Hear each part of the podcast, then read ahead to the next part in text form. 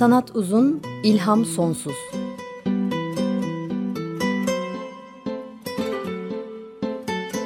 Sanat üzerine psikolojik sohbetler.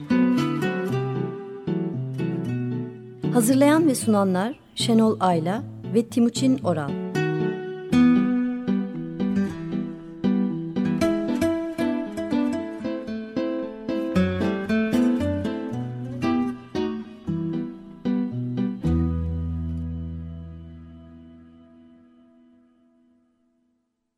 94.9 Açık Radyo'da Sanat Uzun İlham Sonsuz programından merhaba. Ben Timuçin Oral.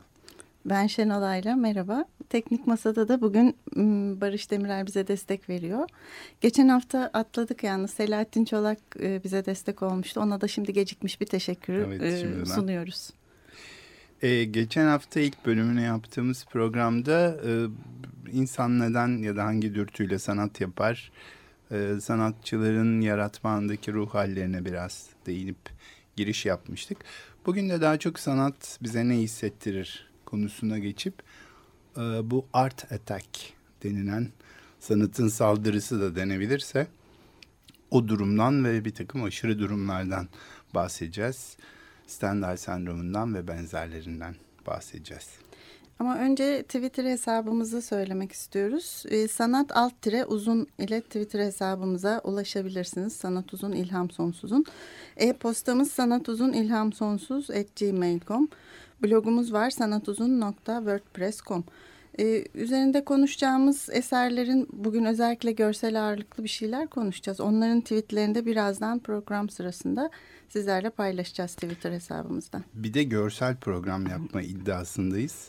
Ee, evet, bir radyoda şekilde görsel. radyoda görsel radyo programı e, olabildiği kadar e, Twitter hesabından paylaşıyoruz. Böylece bizim e, gösterdiklerimizi görme şansınız oluyor. Evet üstünde konuşacağımız şeyleri göreceğiz oradan.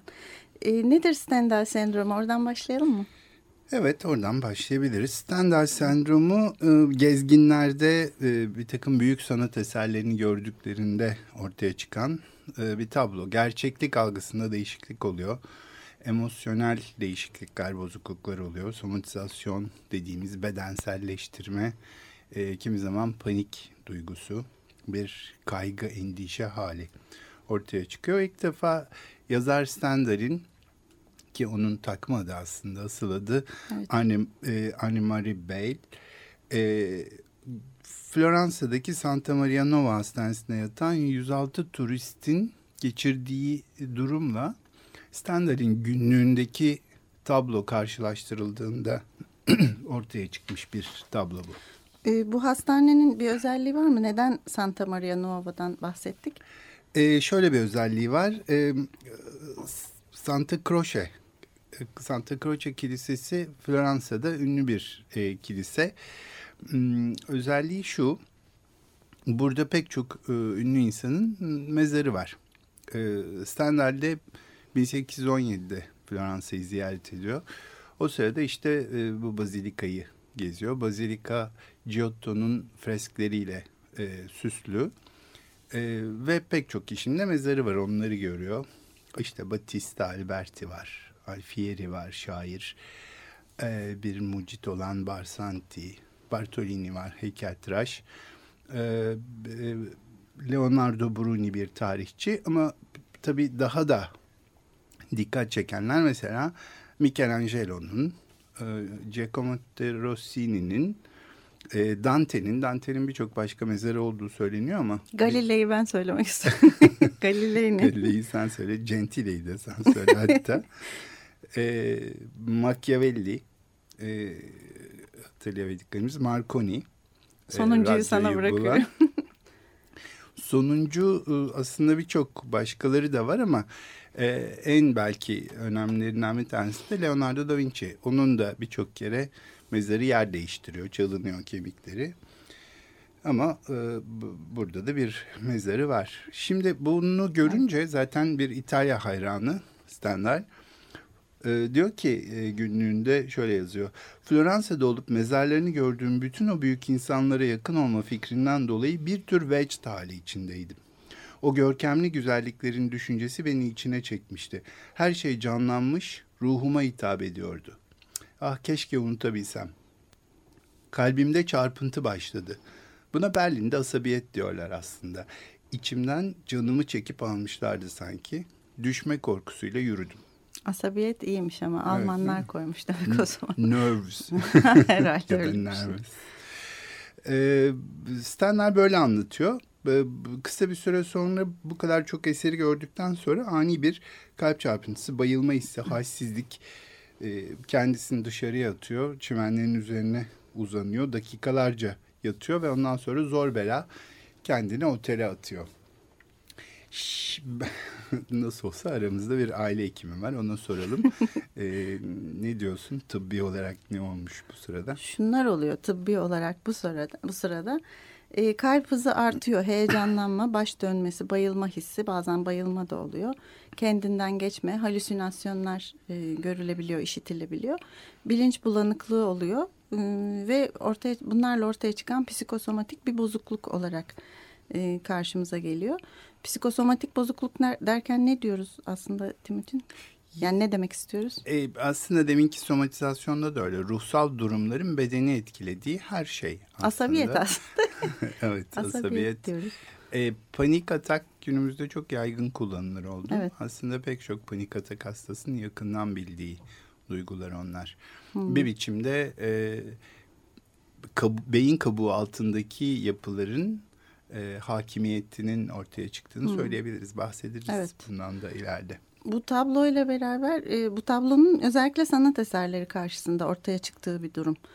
E, bir kısmında hastanede tedavi edilmesi gerekiyor. Bir kısmında uzun süreli ilaç tedavisi başlanması gerekiyor. Standart tablosunun tıbbi boyutu böyle. Evet.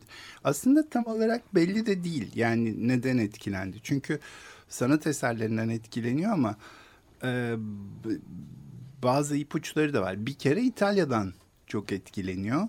E, İtalya'dan o kadar çok e, etkileniyor ki müzikten, e, mimariden, her şeyden.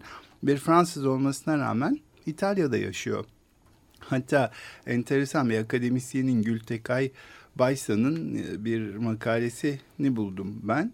2003'te yazmış. Başlığı zaten durumu çok iyi anlatıyor. Stendhal, Grenoble'lı Henri Bale ya da Milanolu Enrico Bale diye. Yani aslında... İtalyan e, adı da bu. Evet adı da o gibi. E, Stendhal İtalya hayranı. E, Rossini seviyor. Rossini'nin hayatını yazmış. E, ben de Mozart'ta dinlediğini, çok severek dinlediğini okudum ama Rossini'nin yeri ayrıymış Stendhal için. Aslında ilginç bir şekilde Rossini'ye yeni Mozart diyor üstelik. Hmm. E, yani Mozart'tan sonra o vardır da hı hı. diyor ilginç bir şekilde. E, e, Stendhal'in İtalya ve Rossini sevgisinin boyutunu Edward Rothstein e, 92'de New York Times'da şöyle anlatmış. Napolyon öldü diye yazar 1823'te romancı. Ama Moskova'dan Napoli'ye, Londra'dan Viyana'ya, Paris'ten Kalküta'ya bilinen yeni bir Fatih'in adı bütün dillerde. Bu kahramanın ünü medeniyetlerle sınırlı da değil ve henüz yaşı 32 bile değil. Bu Fatih elbette İtalyan besteci Giacchino Rossini'dir diyor. Gayet hayran. Gayet hayran gerçekten. O halde istersen şimdi ara verelim ve Rossini tabii ki dinleyeceğiz Dinleyin. tahmin evet. edeceğiniz gibi. Sevil Berberi Operası'ndan Figaro'nun Aryası'nı dinliyoruz. la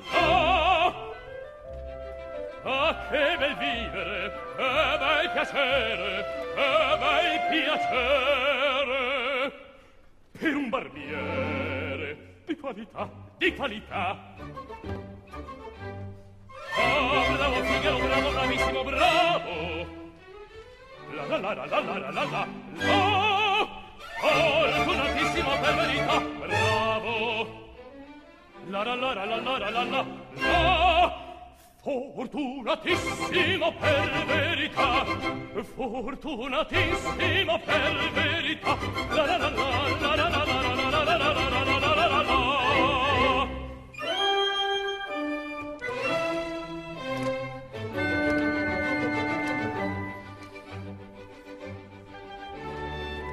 Pronto a far tutto la notte e il giorno, sempre d'intorno, in giro sta, miglior cuccagna per un barbiere, vita più nobile no non si dà. La la la la la la la la la la la la la la la la la la Raso e pettini, lancete e forbici al mio comando, tutto qui sta. Lancete e forbici, raso e pettini al mio comando, tutto qui sta. Vera risorsa, poi del mestiere, con la donnetta, col cavaliere, con la donnetta, la la la lera, col cavaliere, la la la la, la la. Ah, che bel che bel piacere, che bel piacere.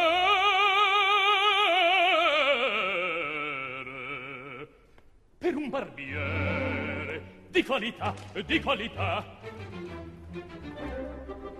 tutti mi chiedono, tutti mi vogliono, donne e ragazzi, vecchie fanciulle, con la parrucca, permesso la barba, con la sanguigna. E se mi rientro tutti mi chiedono, tutti mi vogliono, tutti mi chiedono, tutti mi vogliono. Quando parto lotta presso la barba, e se mi rientro, ehi, Figaro, Figaro.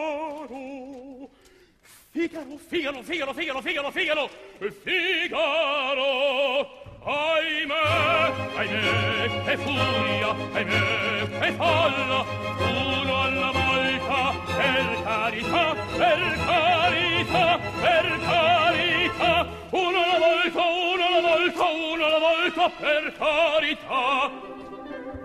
Figaro, son qua, ehi, Figaro, Son qua, Figaro qua, Figaro là, Figaro qua, Figaro là, Figaro su, Figaro giù, Figaro su, Figaro giù. Molto pochissimo so come il fulmine, con il faccatum della città, della città, della città, della città, della città. Ah, bravo Figaro, bravo, bravissimo, ah, bravo Figaro, bravo, bravissimo, a te fortuna, a te fortuna, a te fortuna non mancherà. La la la la la la la la la la la la la la la la la la la a te fortuna, a te fortuna, a te fortuna non mancherà. Sono il fattatum della città, sono il fattatum della città bella.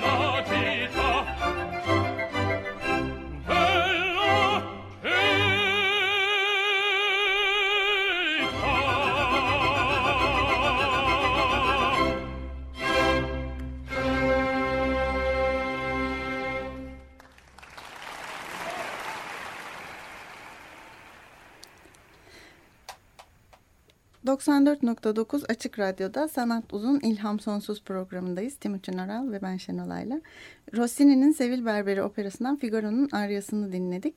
E, 2005 kaydıydı. Madrid Teatro Real seslendirmiş. Şef Emilio Sardi. Orkestra del Teatro Real de Madrid çaldı ve Figaro'yu da Pietro Spagnoli e, seslendirdi. E, bu Stendhal sendromuna Stendhal Dostoyevski sendromu da deniyor e, bazı kaynaklarda ilginç bir şekilde. E, çünkü e, bu mesele de şöyle ortaya çıkıyor. 1867'de Dostoyevski'nin e, Holbein'in Ölü İsa'nın mezardaki bedeni tablosu karşısında yaşadığı bir tablo ile başlıyor her şey aslında. Tabloyu paylaşalım hemen. Evet. Paylaşıyoruz. Twitter'dan e, göreceksiniz. E, karısı Anna güçlü, günlüğüne şöyle bir şey yazıyor. E, şimdi bildiğiniz gibi Dostoyevski aslında bir epilepsi hastası. E, bir tablo karşısında dona kalıp kıpırdayamaz olup sonra oturup kaldığını filan görünce... Pek hayırlı bir şey değil. Evet tabii. karısı çok dikkat kesiliyor. E, şöyle yazmış Anna günlüğüne. Resmin Fyodor Mihailovich üzerinde mahvedici bir etkisi oldu. Ben başka odalarda dolaşıyordum. 15-20 dakika sonra geri geldiğimde onu aynı resmin önünde bir noktaya takılmış bakarken buldum. Suratı bir tür dehşet ifadesi taşıyordu. Böyle bir şeyi birkaç kere Sara krizi geçirmesinden hemen önce görmüştüm diyor. Ee, ve hakikaten Sara nöbeti geçireceğinden korkuyor ama geçirmiyor e, Dostoyevski ve sonra bu başka bir takım tablolarda da e, tekrar ediyor. Zaten e, bunu da çok güzel anlatıyor kendisi e, hem de bir romanında. Değil evet mi? Dostoyevski bu resimden ve etkisinden daha sonra Budala romanında da uzun uzun bahsediyor. Bu resim karşısında Budala'nın kahramanı Prens Mışkin benzeri bir durum yaşıyor. Ondan biraz okumak istiyoruz çünkü bizim için önemli ya sanat ıı, içinden sanat adamları nasıl bakıyorlar yaşadıkları şeylere. Budala'dan bir parça okumak istiyorum şimdi. Hmm, tablo karşısında şunları yaşıyor Mışkin. Bu tablo İsa'yı çarmıhtan indirdikleri zamanki halini görüntülüyordu. Bana öyle geldi ki İsa'yı gerek çarmıhın üstünde gerekse oradan indirilirken canlandıran ressamlar sanki İsa'nın yüzünü hep olağanüstü güzel yapmak alışkanlığındadırlar. Yine bu ressamlar en korkunç işkenceler ortasında bile İsa'nın yüzündeki bu güzelliği korumak isterler. Rogojin'in tablosunda bu güzellikten eser yoktu. Tabloda çarmıha gerilmeden önce bile uzun süre işkence çekmiş bir insan cesedinin canlandırılmıştı. Putunu taşıdığı için halk tarafından aşağılanmış, subaylar tarafından dövülmüş ve bu yorgunluklar altında en sonunda çarmıha gerilme cezası 6 saat sürmüş bitkin bir yüz taşıyordu. Gerçekten bu resim çarmıhtan yeni indirilmiş bir insan yüzüydü. Henüz hayat ve canlılık taşıyordu. Yüzünün ifade ettiği anlam sanki ölünün hala işkence çektiğini anlatır gibi acıklıydı. Bu hal ressam tarafından gayet iyi anlatılmıştı. Buna karşılık yüz acımasızca gerçeği gösteriyordu. Burada sadece doğa vardı. Bu kadar işkenceden sonra herhangi bir insanın cesedi de böyle olmalıdır. Biliyorum ki Hristiyanlığın ilk asırlarından beri kilise tarafından kabul edilen dini itikada göre İsa şeklen değil fakat gerçek bir acı çekmiş. Bu şekilde de çarmıhın üstünde vücudu tamamen doğa kanunlarına tabi olmuştu. Tabloda gösterilen yüz kanayan yaralarla kaplıydı ve şişmişti. Patlak gözleri cam gibi parlıyordu. Fakat çok garip olarak bu işkence çekmiş cesedi dikkate alacak olursak akla tuhaf bir soru gelir.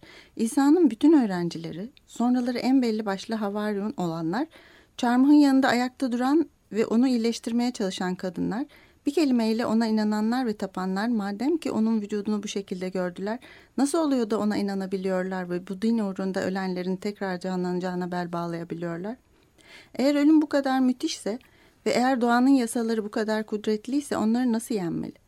Nasıl oluyor da hayatında doğaya hükmetmeye çalışan ve Talita Kumi diye bağıran, bağırarak bir genç kızı dirilten ve Lazar dışarı çık diyerek ölüyü mezardan çıkaran İsa ölümün sillesi altında yere seriliyordu. Ee, daha uzun da tarif ettikten sonra şöyle diyor. E, Eliyle ilgili bir kısmı aslında çok takılmış durumda. Ee, orada yoktur belki ama kendisi anlatırken hani bu, bu oldukça şişmiş vesaire diye bütün e, şiddetiyle anlatıyor. Elinin ne kadar canlı ve hala kanamakta gibi e, resmedilmiş olması karşısında da çok etkilenmiş. O zaman bu el detayını da tweetleyelim şimdi. Hı hı. E, ve şöyle devam ediyor bir sayfa sonrasında. Size söz ettiğim bu tablo bende kör, küstah, uygunsuz bir duygu bıraktı. Bu size de aynı duyguyu verebilir. Bu havarilerin bir gecede bütün ümitlerinin ve hatta bütün güvercinlerin mahvolduğunu görerek zor durumlara düşmeleri gerekir. Şüphesiz her biri anlaşılmayacak kadar büyük fikirler taşıyarak dağıldılar. Hatta efendileri cezadan biraz önce kendi yüzünü görebilseydi çarmıhın üstüne gerilmeye, böylece de ölüme kendi kendine yürüyebilir miydi? İşte bu tabloya baktığınız zaman elinizde olmadan bu soru aklınıza geliyor. Kolya'nın gitmesinden sonra bütün bunları bir buçuk saat düşündüm. Belki de sayıkladım. Bazen bu düşünceler gözümün önünde bir şekil alıyordu. Vücudu ortada olmayan bir şey resmedilebilir mi? Ne olursa olsun garip ve mümkün olmayan bir şekil altında bu sağır, kör ve dilsiz varlığı, bu sonsuz kuvveti görür gibi oluyordum. Birisinin beni elimden tutarak bir mum aydınlığında bana iğrenç ve muazzam bir böcek gösterdiğini rüyamda gördüm. Bu kör sağır ve her şeye kadir olan varlık da karşımda benim nefretime gülüyordu. Biraz halüsinasyon gibi bir şeyler de mi olmuş? Aslında hani karısı diyor ya bıraktım gittim geldim hmm. hala orada işte o sırada bunları yaşıyormuş kendisi evet. muhtemelen ya da bunu yazıyormuş hakikaten zihninde. Belki de bir buçuk saat öyle kaldı evet. gibi de bir şey. E, Dostoyevski'yi etkileyen tablo mu ondan emin değiliz. Çünkü Dostoyevski çok dindar bir adam. Ve hı hı. E, pek çok Rönesans dönemi dini resminden etkilenmiş. St. John Baptistery'nin şeydeki vaftizhanenin e, Floransa'daki kapılarından, Lorenzo Ghiberti'den, e, onun e, İsa tablosundan, Tiziano'dan, e, Rafael'in Sistine Madonna'sından, e, Rafael'in yine e, iskemleye çizilmiş Madonna tablosun, tablosundan, Asise Galat ve Claude Loren yani çok çok sayıda çok şeyden etkilenmiş, tablodan etkilenmiş gerçekten Uyarı ama çok. sadece dini de değil mesela Marcel Proust'ta. Evet, e, Proust'un da değil. bir deneyimi var. 1921'de Vermey'nin Delft manzarası adlı resmini görüyor ve Stendhal sendromu yaşıyor. Daha sonra bu resmin önünde yaşadıkları Kayıp Zamanın Peşinde romanında da e, yazar Bergot'un ölümünü anlatan bir pasajda yer alıyor. E, orada da Bergot'un donup kaldığını e, anlattığı bir yer var. Şöyle, sersemlik hissi arttı. Yakalamak istediği sarı kelebeğe gözünü diken bir çocuk gibi bakışlarını duvardaki küçük lekeye sabitledi. İşte böyle yazmam gerekiyordu dedi. Son kitaplarım kupkuru. Onların üzerine birkaç kat boya geçmeliyim. Tıpkı sarı duvardaki bu küçük leke gibi. Dilimin kendisini değerli kılmalıydım. Proust'un Kayıp Zamanın Peşinde 5. ciltinde bu bölümde. E, buradaki e, geçen verme deft manzarası resmini de tweetliyoruz e, şimdi. Evet. İşte bu yani bu da mesela benzer bir öykü ama burada dini e, motif yok. E, bütün bunları Floransa'da yaşayan İtalyan psikiyatrist Graziella Maggirini e, 1989'da ilk defa tarif ediyor ve aslında çok sayıda karşılaştığı bu tuhaf tablonun tesadüfen Stanley'in günlüğüyle örtüştüğünü bulduğu zaman vay canına aslında bu böyle bir şey e, diyerek Stendhal sendromu adını koyuyor. E, ve bir, bir de kitap yazıyor. Bugüne kadar hani bu bunu bu konuda başka söz eden olmadı. Stendhal Dostoyevski sendromu deselerdi e, patenti bulucusu e, Magherini'ye ait. E, mesela o kitapta ilginç vakalar var. Inge vakası diye bir vaka var mesela. İtalyanca öğretmeni olan Inge ülkesi İskandinavya'dan Floransa'ya geliyor. Mutsuz bir evlilik yaşıyor bu sırada. Bakımını üstlendiği hasta babasını bırakıp seyahate çıktığı için de bir suçluluk duygusu var. Uzun yıllar sonra ilk defa seyahate çıkmış durumda. E, Floransa'nın ünlü katedrallerinde son yemek fresklerini e, ziyaret ediyor. Ama art arda hepsini görüyor. Evet yedisini birden. Bu arada evet mi? Floransa'da peş, yedi peşi. tane son yemek var. Onları da hepsini tweetleyelim.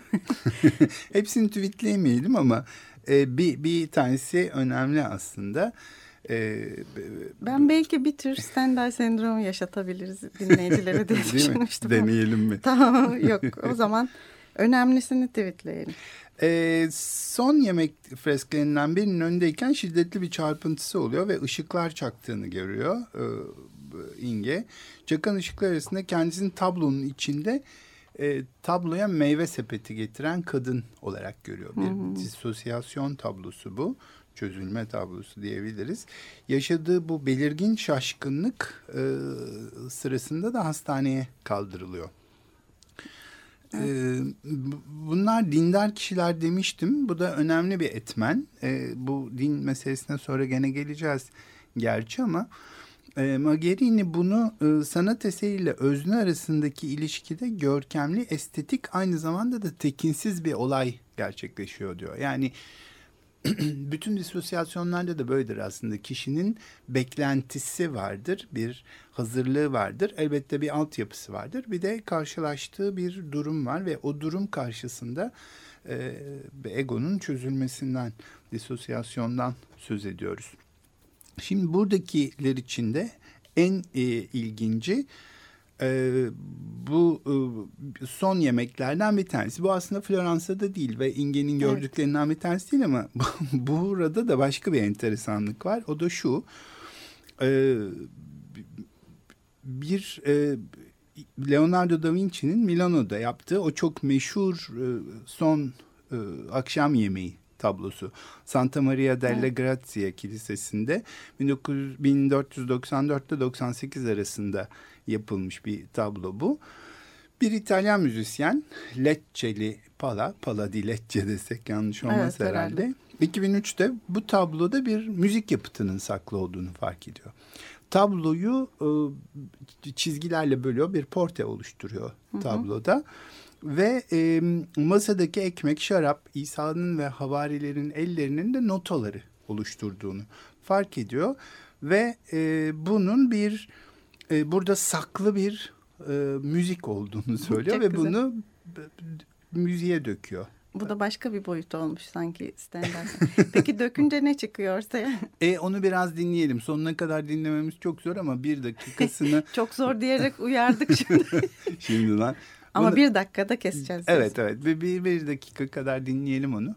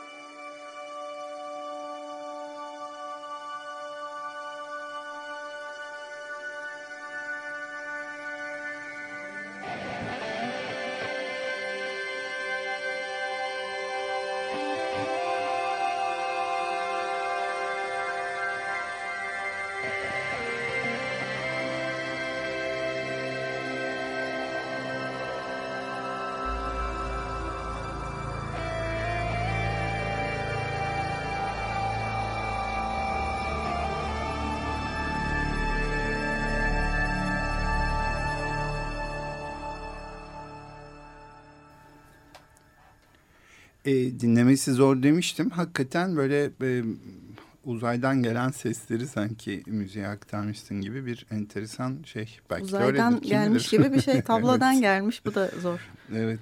Şimdi bundan sonra bu kadar dini motiften de bahsettikten sonra e, yine son akşam yemeğine uygun bir şey e, dinleyelim. The Passion filminin soundtrackinden The Olive Garden Night Sky.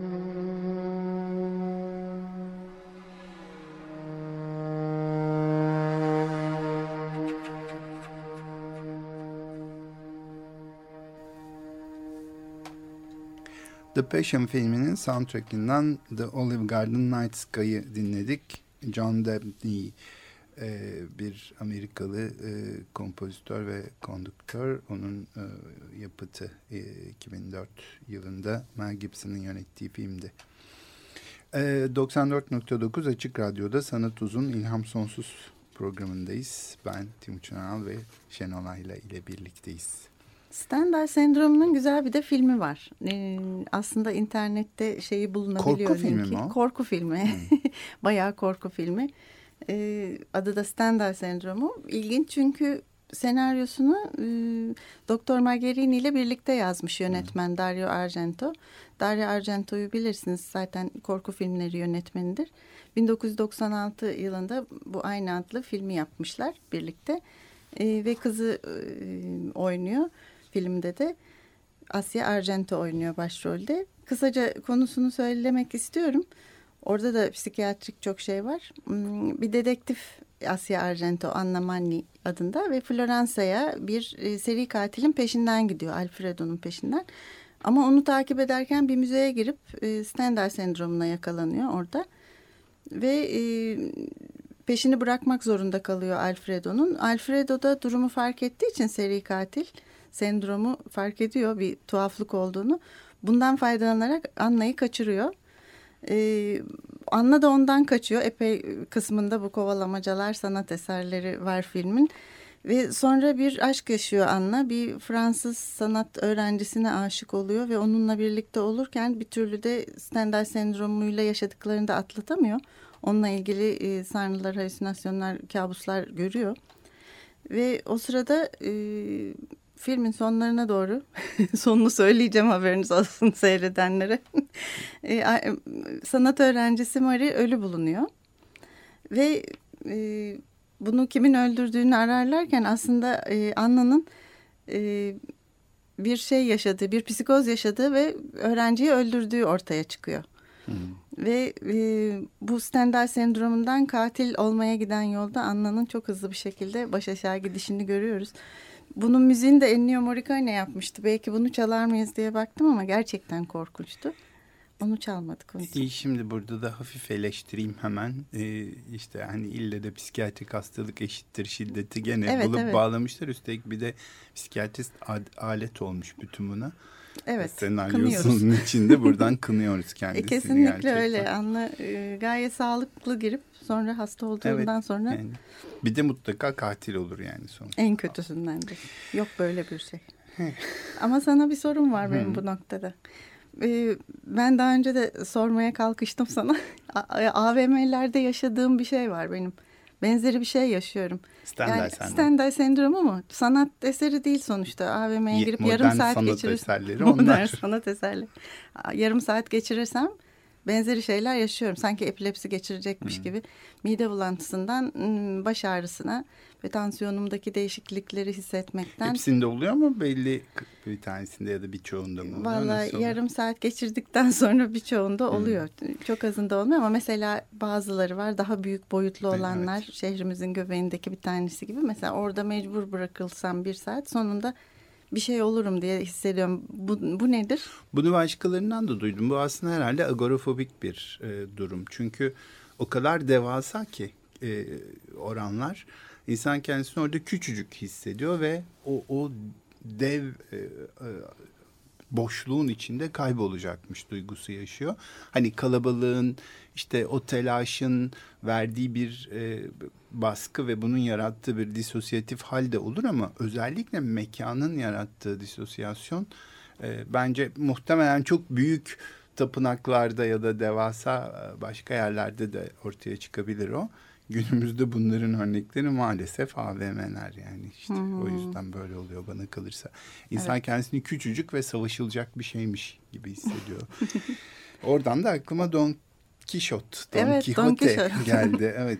Bir de Don Quixote sendromu var. Evet, ondan bahsedelim. Ee, bu da e, enteresan bir şey yani e, biraz e, okunarak e, ortaya çıkan bir şey bu da. Tabloların tersine e, biraz Don Quixote'un okudukları ve okudukları üzerine e, işte yel değirmenlerine saldırması e, gibi bir temadan yola çıkarak Don Quixote adını vermişler. E, bir tür e, okurken e, su baskını oluyor gibi sanki yani amacını aşan e, içeriğini aşan bir şekilde e, adeta okunanlar kişiyi etkisi altına alıyor ve bir bir tür davranış e, değişikliği ortaya çıkmasına sebep oluyorlar e, gibi. Bunun çok e, enteresan örnekleri de var. Onu da Don Quixote sendromuna bağlamışlar. Mesela John Lennon'ın katilinin E, işte Salinger'ın e, Catcher in the Rye e, kitabını. E, neydi kitabın Türkçesi? Gönül Çelen olarak çevrildi. Daha sonra ha, da Çavdar, Çavdar Tarlası'nda çocuklar. çocuklar. Evet. İkisi de güzel. Evet. Gönül Çelen daha güzel galiba. Sanki. Neyse. E, oradan etkilendiği gibi bir, e, bir e, hikaye var. Yahut e, çok daha meşhur olanı Göte'nin ünlü e, genç Werther'in, genç Werther'in acıları. Onun arkasından oradaki intihar tablosunun nedeniyle çok sayıda intihar olgusu görülüyor. Keza e, İncil'den ve Kur'an'dan etkilenerek işte çeşitli davranış değişiklikleri ya da taşkınlıklar evet. yapıldığı ile ilgili şeyler de var. Gerçi o işin dini tarafını ayrıca e, konuşmak gerekir. Herhalde. Evet o da başka bir boyut. Burada yine bir ara verelim mi? Evet bir müzik arası verelim. Ee, Don Quixote e, için bir şarkı Impossible Dream'i söyleyecek şimdi Ron Reigns. It is the mission of each true knight, his duty, nay, his privilege, to dream the impossible dream, to fight the unbeatable foe, to bear with unbearable sorrow to run where the brave dare not go, to right the unrightable wrong, to love pure and chaste from afar, to try when your arms are too weary, to reach the unreachable star.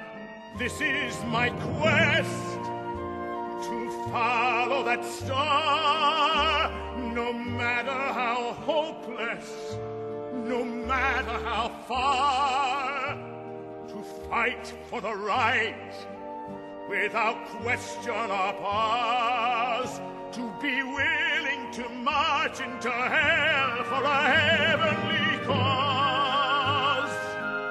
And I know if I'll only be true to this glorious quest, that my heart peaceful and calm when I'm laid to my rest. And the world will be better for this that one man, scorned and covered with scars, still strove with his last ounce of courage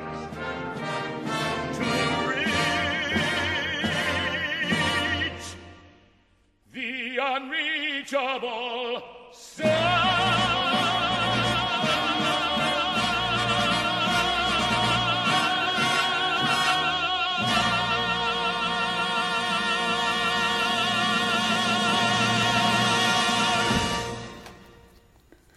94.9 Açık Radyo'dayız. Sanat Uzun, İlham Sonsuz'da. Ben Şenol ve Timuçin Oral. Sizlerle birlikteyiz. Ee, bu deminkilerin tam tersi bir durum da var. Ee, yazar ketlenmesi. Aa, evet. Ee, Don Quixote sendromunda metin e, okuyucuyu etkisi altına alıyor ve e, bir, bir takım değişikliklere yol açıyor ama bazısı bazı durumlarda da yazarlar yazamaz hale geliyorlar tam tersine. E, ilk defa Psikanalist Edmund Bergler 1947'de e, bir tür psikik mazohizm olarak tanımlamış bunu. E, psikik mazohizm o zamanlara ait bir ifade. Evet değişik. E, evet yani artık hiç kullanılmıyor ama o zaman patolojik kızarma, suç işleme, eşcinsellik, kleptomani, emek, emeklilik nevrozu hepsini emeklilik oralara nevrozu. koymuşlar. Ee, ona göre ve Bergler'e göre yazar bilinç dışı vicdanının yüksek mahkemesi tarafından suçlanan ebedi bir sanık. Hmm.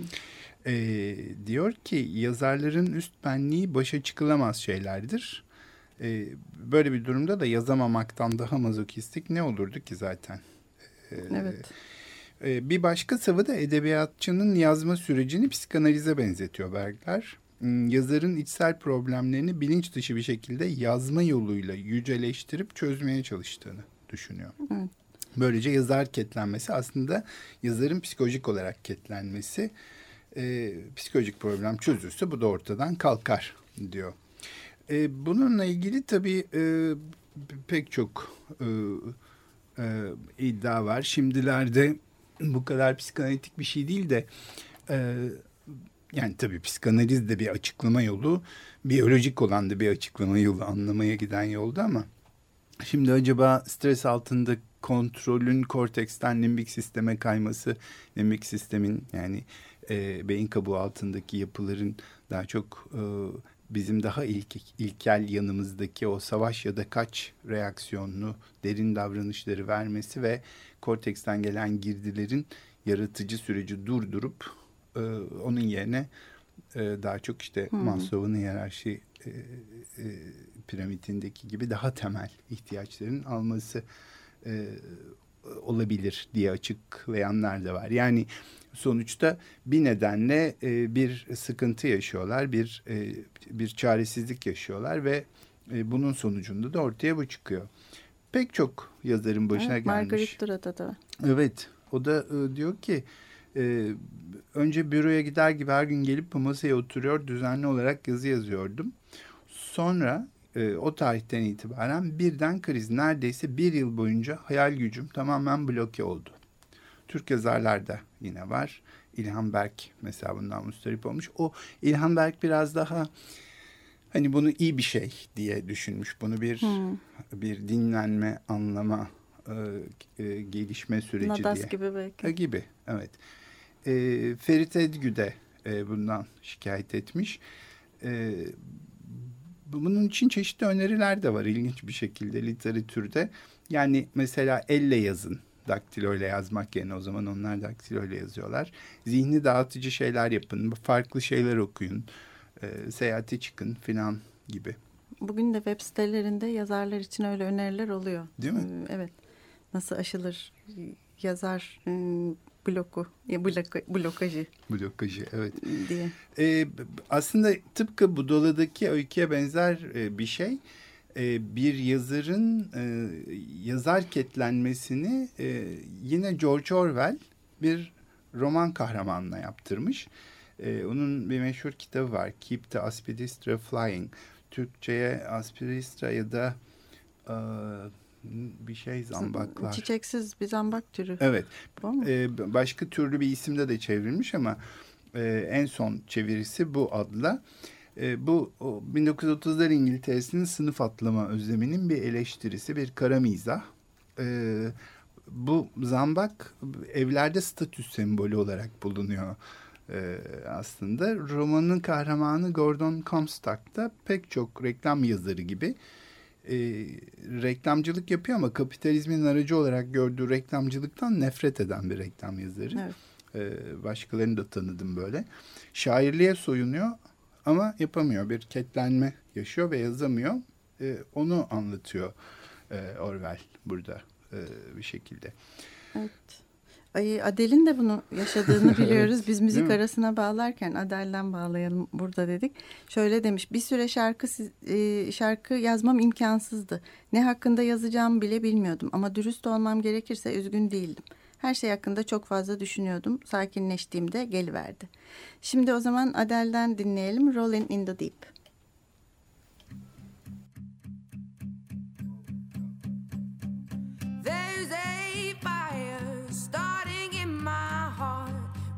Reaching a fever pitch, and it's bringing me out the dark. Finally, I can see you crystal clear. Go ahead and sell me out, and I'll lay your ship bare.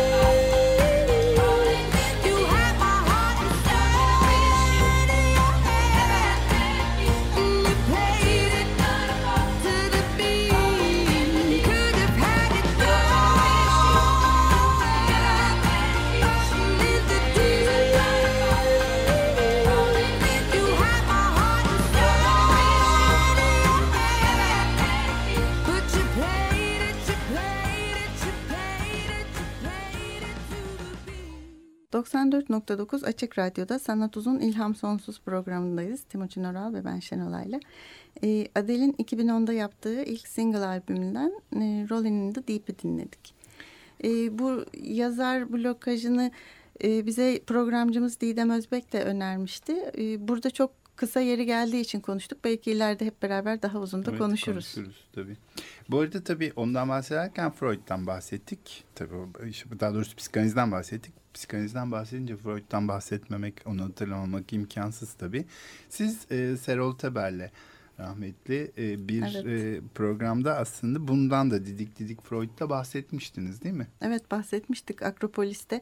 Freud Hatta e, ketlenmiş. Serol da onun peşinden Akropolis'e gidip benzeri şeyleri yaşamaya e, çalışmıştı. Yani tabii Evet. ki Stendhal sendromu tarzı değil ama onun neler yaşadığını anlamaya çalışmıştı. Onun sözleriyle anlatmak istiyorum o kısmını. E, Akropolis'e gittiği zaman Freud birdenbire kendisini gerçek bir psikoz içinde duyumsamıştır. Tam bir derealizasyon durumu yaşamıştır. Yani gerçeklerle ilginin koptuğu ve perso- depersonalizasyon denen kendisinin kim olduğunu, kimliğini, ne yaptığını, ne iş yaptığını hepsini birden yitirdiği, yabancılaşma sendromunun adını verdiği bir ruhsal durumla karşılaşmıştır. Bu durumdan ne zaman zaman korkuya da kapılmıştır. Hiçbir zaman geçmeyecek diye endişelenmiştir. Freud'un ileri yaşlarda Romain Rolland'ın 45. doğum günü için yazdığı 10-15 sayfa kadar tutan küçük bir monograf niteliğindeki mektupta da e, yabancılaşma sendromunu en iyi tanımlamasını okumaktayız. Başına hiçbir giriş selam sabah olmadan doğrudan Akropolis'te yaşadıklarını anlatmış Freud bu mektupta ve şöyle demiş.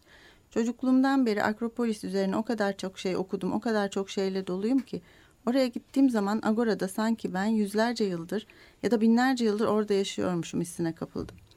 Ve bu bir anda benim bütün psikik mekanizmamı çözdü. Ve beni tam bir delirium haline soktu. Oryantasyon bozukluğu haline getirdi. Evet. İşte bu e, bu az evvel söylediğim mesele. E, Diyor ki çocukluğumdan beri o kadar çok şey okudum ve gördüm ki ya da dinledim ki yani bir hazırlık süreci var Freud'un. Evet. Akropolis'e gidince bana ne olacak diye e, karşılaşıyor. Karşılaştığı andan itibaren de bu kadar çok kendisiyle ilgilenmiş olmasına rağmen e, bu, evet o çözülmeye engel olamıyor.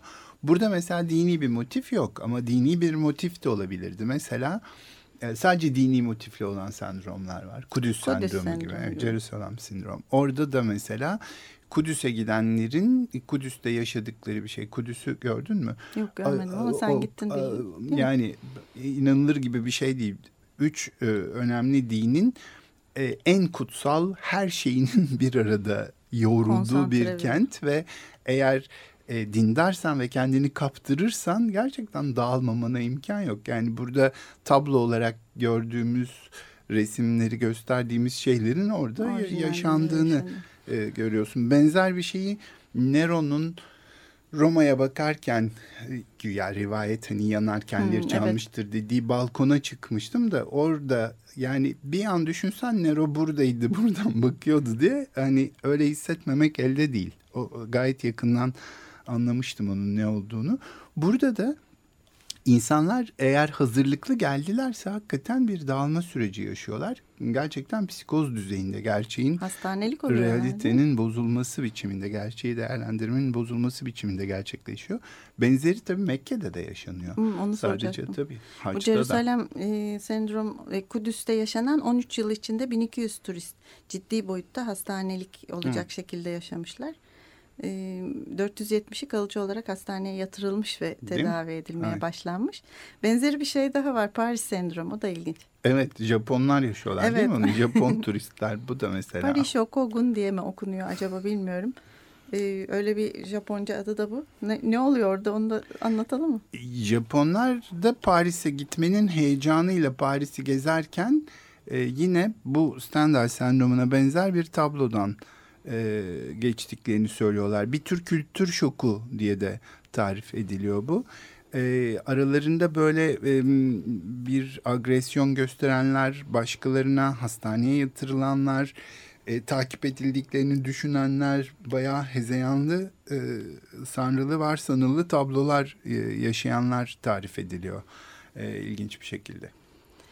Evet. Ee, şimdi programımızın sonuna gelirken belki bu sefer e, önce vedamızı yapıp sonra müzikle ayrılırız. Ne Evet, dersin öyle, öyle yapalım, yapalım. mı? E, 94.9 Açık Radyo'da Sanat Uzun İlham Sonsuz programının ikinci bölümündeydik. Timuçin Oral ve ben Şenolay'la. Bu bölümün sonuna geldik. E, haftaya ne konuşacağımızı kısaca söyle istersen.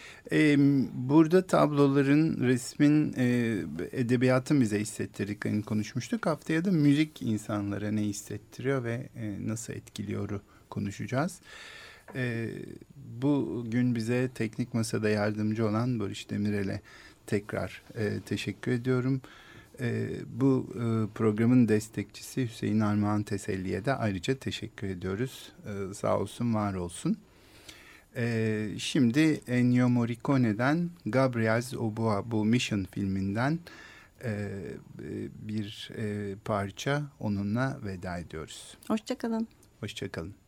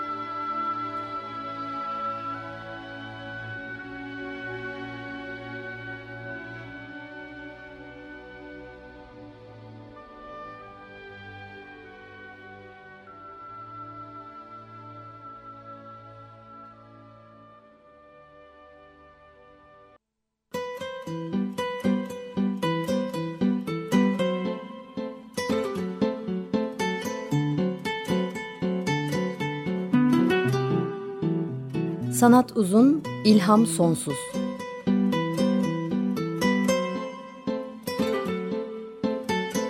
Sanat üzerine psikolojik sohbetler. Hazırlayan ve sunanlar Şenol Ayla ve Timuçin Oral.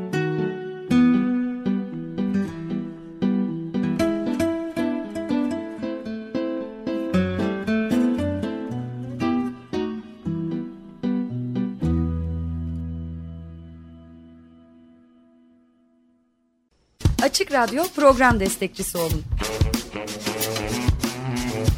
Bir veya daha fazla programa destek olmak için 212 alan koduyla 343 41 41